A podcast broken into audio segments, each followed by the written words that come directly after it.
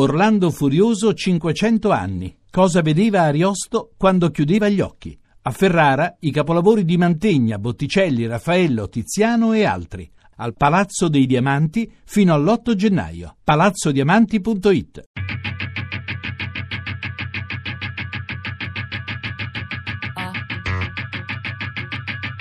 Tre soldi.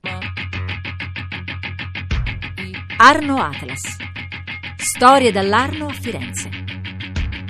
Una produzione di Radio Papesse, realizzata nell'ambito di progetto Riva, Comune di Firenze.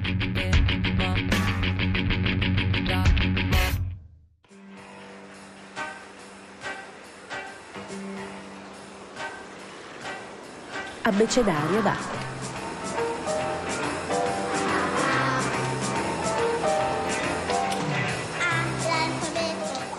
Abbecedario come alfabeto, certo, sì, ma anche storie conosciute e storie dimenticate, come parole chiave che ci possono guidare lungo il corso del fiume.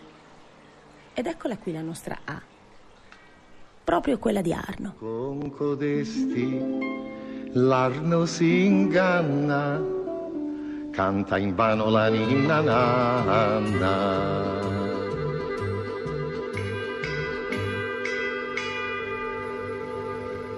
Ma nella memoria dei fiorentini e non solo, la A è soprattutto la A di alluvione. Qui Firenze. Le notizie che possiamo dare purtroppo sono scarse e frammentarie. Le strade sono autentici torrenti, impetuosi e pericolosi. Quello che forse sentite in sottofondo è il rumore dell'acqua che scorre sotto di noi, un torrente alla velocità di 40-50 km orari.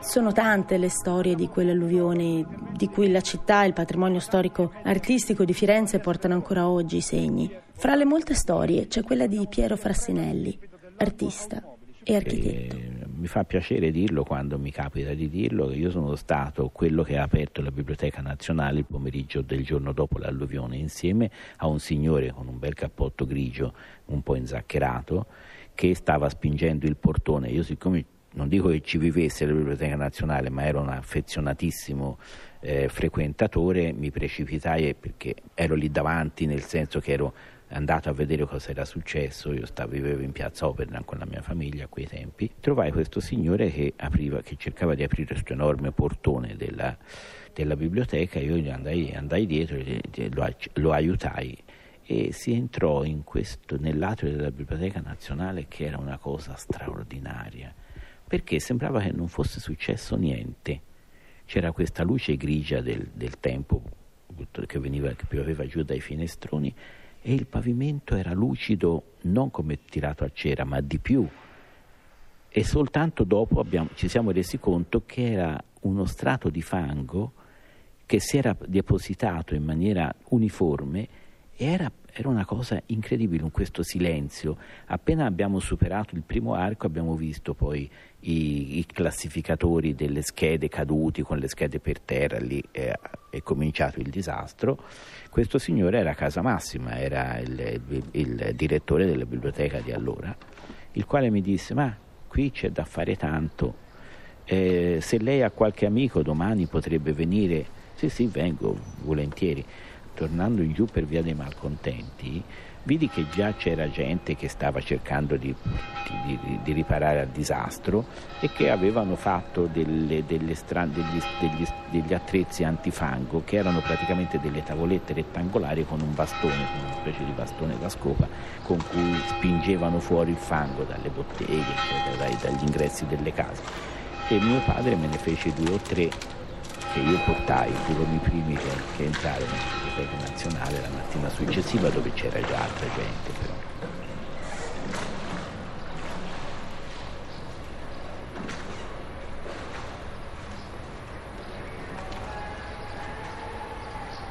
Dopo la B di biblioteca c'è la C di canale, cioè dell'Arno nel suo tratto urbano che viene trasformato in un canale. O ancora, secondo Giovanni Menduni, ingegnere idraulico e docente al Politecnico di Milano, la C può essere quella di comunità. Comunità, eh, in generale i fiumi hanno sempre il potere di definire una comunità, no? Si pensi per esempio al bacino del Po che forse è l'unico fiume che potrebbe definirsi europeo d'Italia. Il Po ha una immensa quantità di comunità al suo interno. L'Arno che ha un bacino che è circa qualcosa come la decima parte del bacino del Po, individua una, una, una comunità, individua una comunità e in particolare Firenze, che sta proprio a metà, è una comunità che è straordinariamente legata eh, a questo fiume, cioè nel corso della sua storia è stata la fonte energetica, è stata la via di comunicazione, è stata la risorsa, ehm, è stato il vallo di difesa, ha fornito insomma tutti quegli ingredienti che poi sono necessari per lo sviluppo di una, di una società. Andiamo avanti con il nostro abbecedario e alla D troviamo il depuratore dell'Anconella, fonte d'acqua potabile della città. La E invece è quella di Ercole, che secondo la leggenda sarebbe risalito dalla foce del Tevere sino alla sorgente dell'Arno. E a rafforzare questa leggenda c'è la prima statua votiva etrusca che sia mai stata trovata. Ed è proprio una statuetta di Ercole, scoperta nel 1838 proprio presso la sorgente dell'Arno, sul monte Falterona. Ed eccoci alla F. F è Fiesole anche, città etrusca e romana ed F è Fiorenza, una motonave che navigava negli anni 30 tra la pescaia di San Niccolò e quella di Santa Rosa. Che ho a fare? Faccia tremola alla schiena e quel collo d'artalena. Ma così non può andare, mi viene in mal di male. L'abbiamo visto la tristezza e su fianchi la gaiezza ed un po' di tenerezza. Il 15 settembre 1932 sulla Nazione compariva questo annuncio per l'inaugurazione della Fiorenza. A bordo della motonave Fiorenza si gode un dolce, incantevole tramonto o si passa una deliziosa serata navigando sul vecchio Arno. Canti, musica, danze. Le persone fini e di buon gusto vi si danno convegno e ne rimangono estasiate. Una nave per animare le serate fiorentine, serate di balli, cene, cordiali. Un vero e proprio locale notturno con tanto di angoli riservati e separati. Fu ribattezzata dai fiorentini la Gratta Mota e a quanto pare le zanzare ne divoravano gli avventori. Ma ebbe comunque talmente successo che il suo armatore, dopo pochi anni, decise di spostarla in altre acque a Torino, sul Po, dove fu sfortunatissima perché dopo pochissimo tempo fu brutalmente distrutta da una piena e da quel momento Firenze non ha più avuto una piattaforma danzante sull'acqua.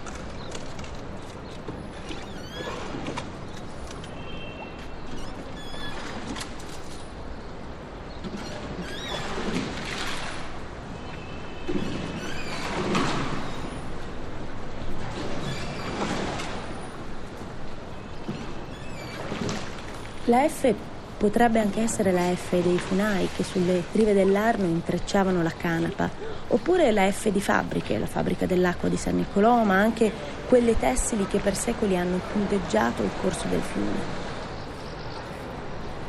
Continuando a sfogliare il nostro abbecedario immaginario, arriviamo alla I di India, perché è da lì, o quasi, che arriva il nome del ponte all'indiano. Il Maharaja Jamchutraputi era diventato governatore della provincia del Kohapur molto giovane. Dopo pochi anni decise di recarsi in Inghilterra per motivi di studio. Sulla via del ritorno decise di fermarsi qualche giorno a Firenze per il consueto Grand Tour. Ma qui, colto da un improvviso malore, morì. Aveva 21 anni ed era il 1870.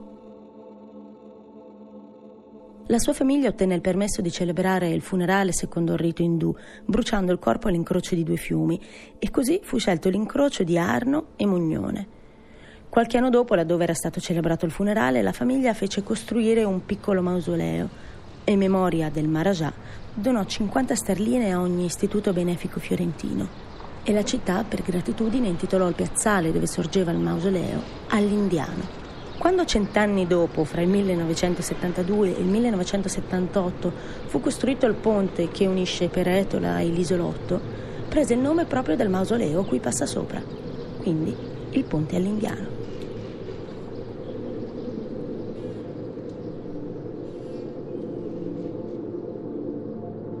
L. La L è quella dei lungarni. E forse non molti sanno anche che la L può essere quella di Leonardo da Vinci, che nel 1502 aveva ricevuto l'incarico dal duca Cesare Borgia, detto il Valentino, di progettare una sistemazione idraulica della Val di Chiana. Il progetto di Leonardo prevedeva un complesso sistema di bonifica e canalizzazione che avrebbe consentito una navigabilità unica dal lago Trasimeno sino a Pisa attraverso l'Arno. Il progetto non fu mai realizzato in parte perché tecnicamente troppo avanzato probabilmente. Se fosse stato realizzato, oggi forse la Toscana e l'Alto Lazio avrebbero un volto completamente diverso.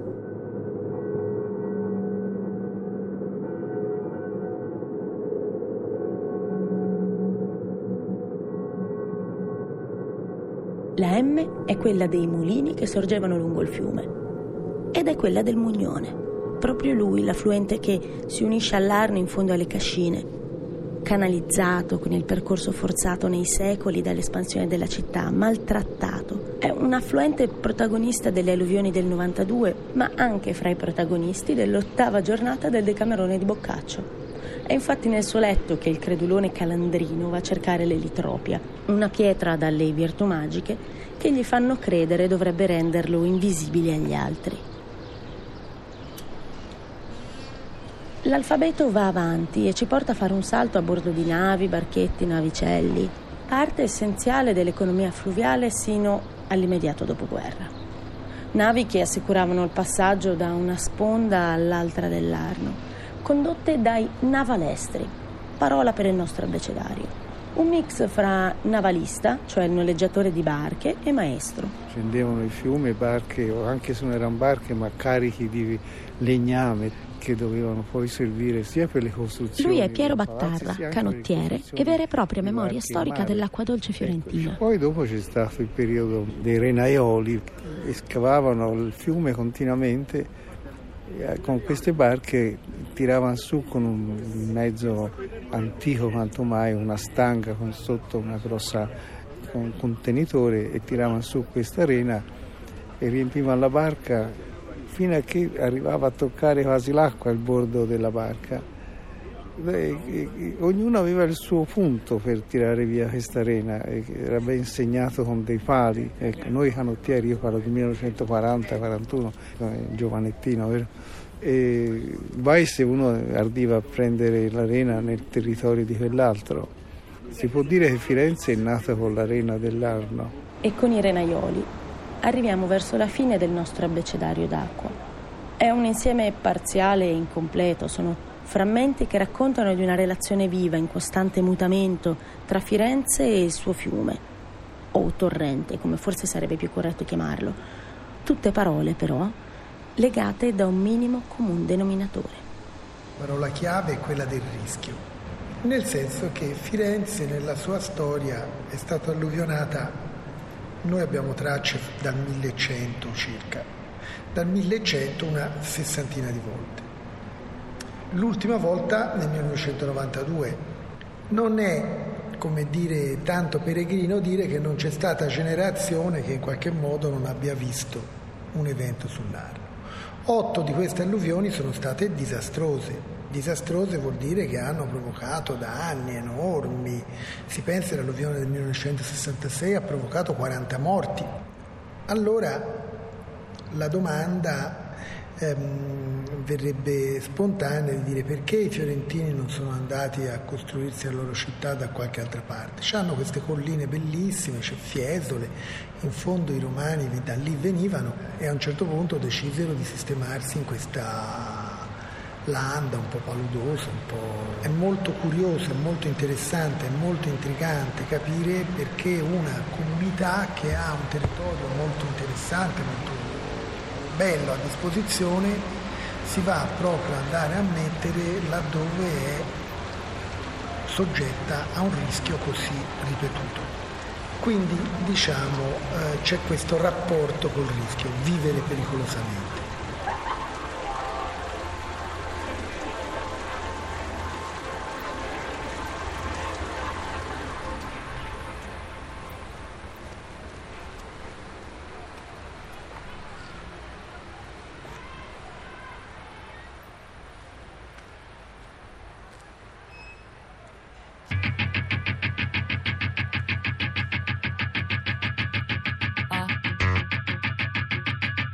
Tre soldi. Arno Atlas. Storie dall'Arno a Firenze.